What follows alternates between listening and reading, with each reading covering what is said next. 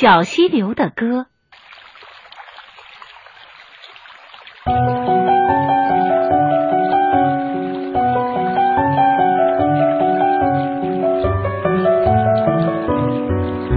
听众朋友，你听过小溪的歌唱吗？像轻轻敲击钢琴琴键那样叮叮咚咚，又像吉他琴弦被轻轻拨动那样清脆悠扬。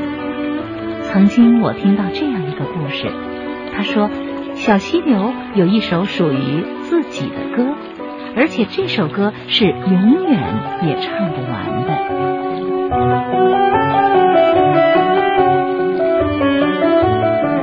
的。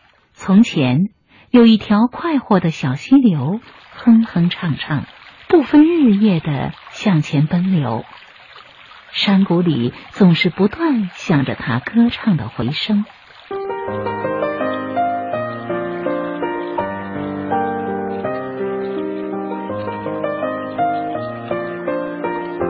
太阳出来了，太阳向着它微笑；月亮出来了，月亮也向着它微笑。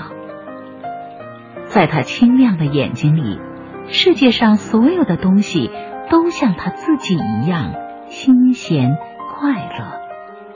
他不断向他所遇到的东西打招呼，对他们说你好你好。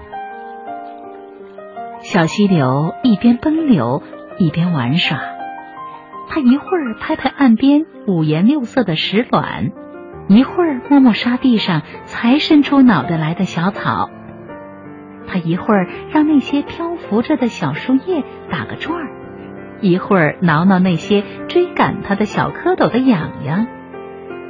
小树叶不害怕，轻轻转了两个圈就又往前飘。小蝌蚪可有些怕痒，就赶快向岸边游。长了小腿的蝌蚪还学青蛙妈妈慌张地蹬开了腿。小溪流笑着往前跑，有巨大的石块拦住他的去路，他就轻轻跳跃两下，一股劲儿冲了下去，什么也阻止不了他的奔流。他用清亮的嗓子歌唱，山谷里不断响着的回声也是清脆的，叫人听了就会忘记疲劳和忧愁。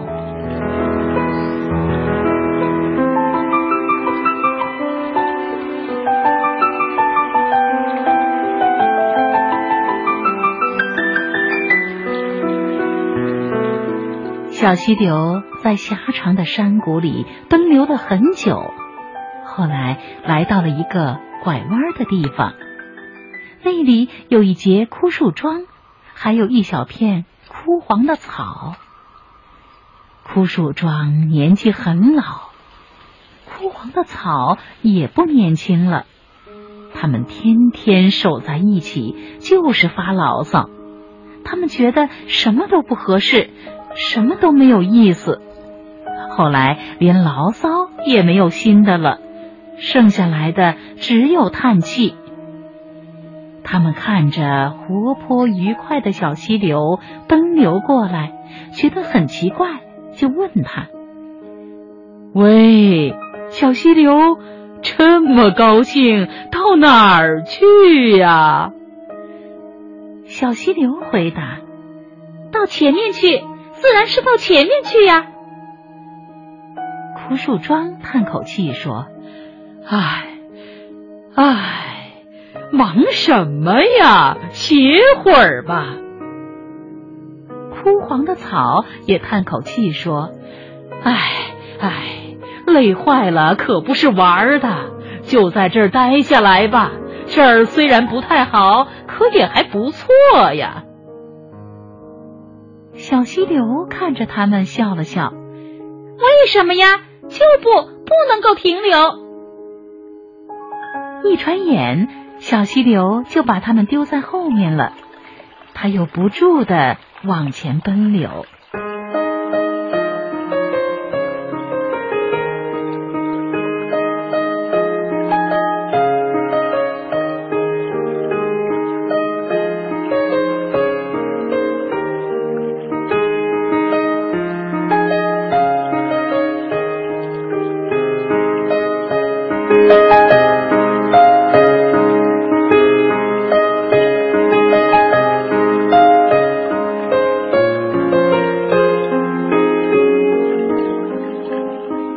溪流就这样不知疲倦地奔流奔流。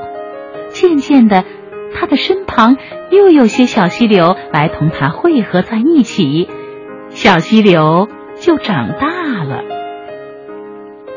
于是由小溪流长成了一条小河，沙沙地歌唱着，不分早晚地向前奔流。他精神旺盛，精力饱满，向着两边广阔的原野欢呼。他沸腾起水底沉淀的泥沙，卷起漂浮的枯树枝，激烈地打着回旋。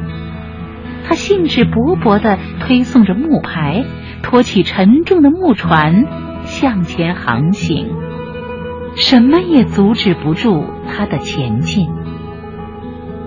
前面有石滩阻碍他，他就大声吼叫着冲过去。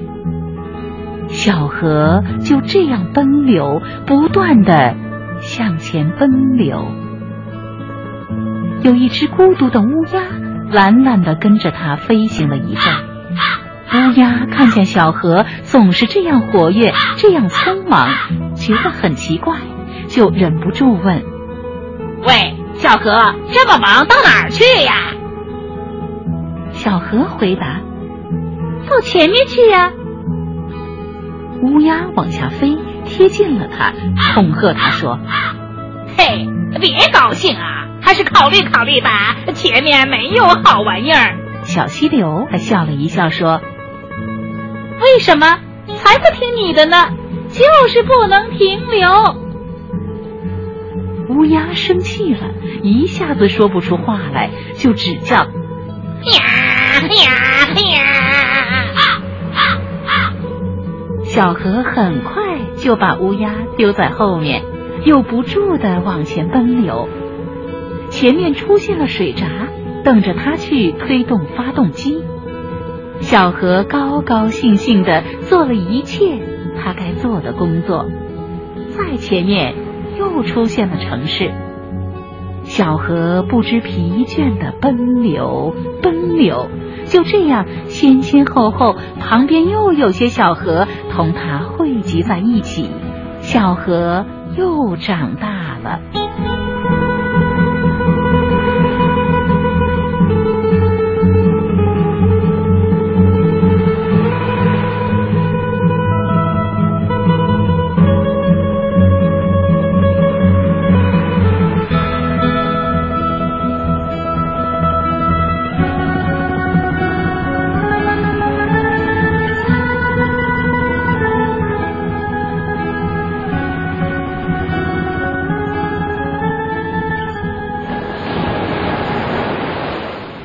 于是一条大江低声吟唱着，不分时刻地向前奔流。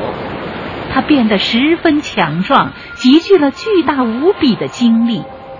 它眺望着远远隐在白云里的山峰，以洪亮而低沉的胸音向他们打招呼。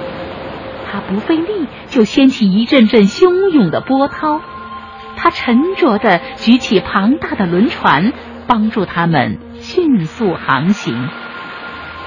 他负担着许多，可是他不感觉那么负担。大江就这样奔流，不断地向前奔流。那些被波浪卷起跟随大江行进的泥沙却感到累了。喂，大江，老这么跑，到底要往什么地方去呀？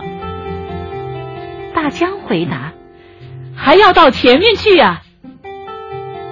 疲乏的喘不过气的泥沙愤愤地说：前面前面，哪有那么多前面，已经走得差不多了，还是歇口气吧。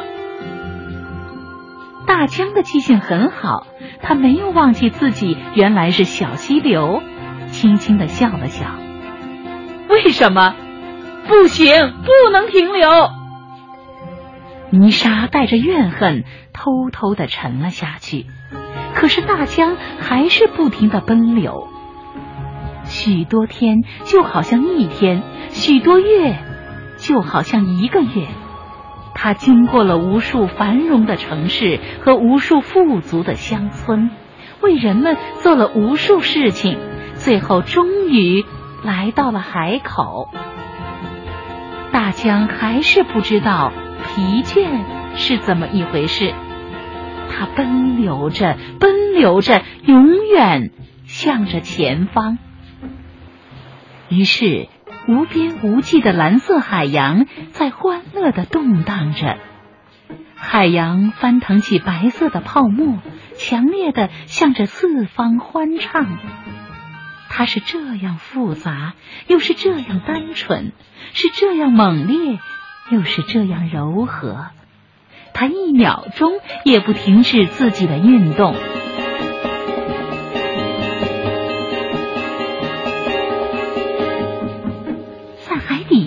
一直爬满了贝壳的腐朽的只剩一层发锈的铁壳的沉船，它早已不耐烦海洋这无休无止的晃动了，悄悄地问：喂，可以休息了吧？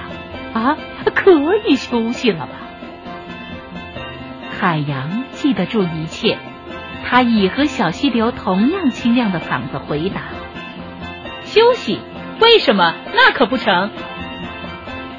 它无穷尽的波浪就这样一起一伏，没有头也没有尾。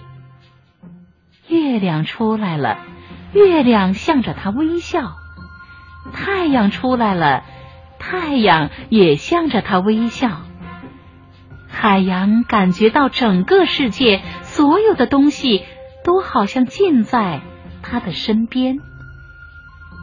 海洋更加激起了自己的热情，它不断涌起来，向上，向前，向着四面八方。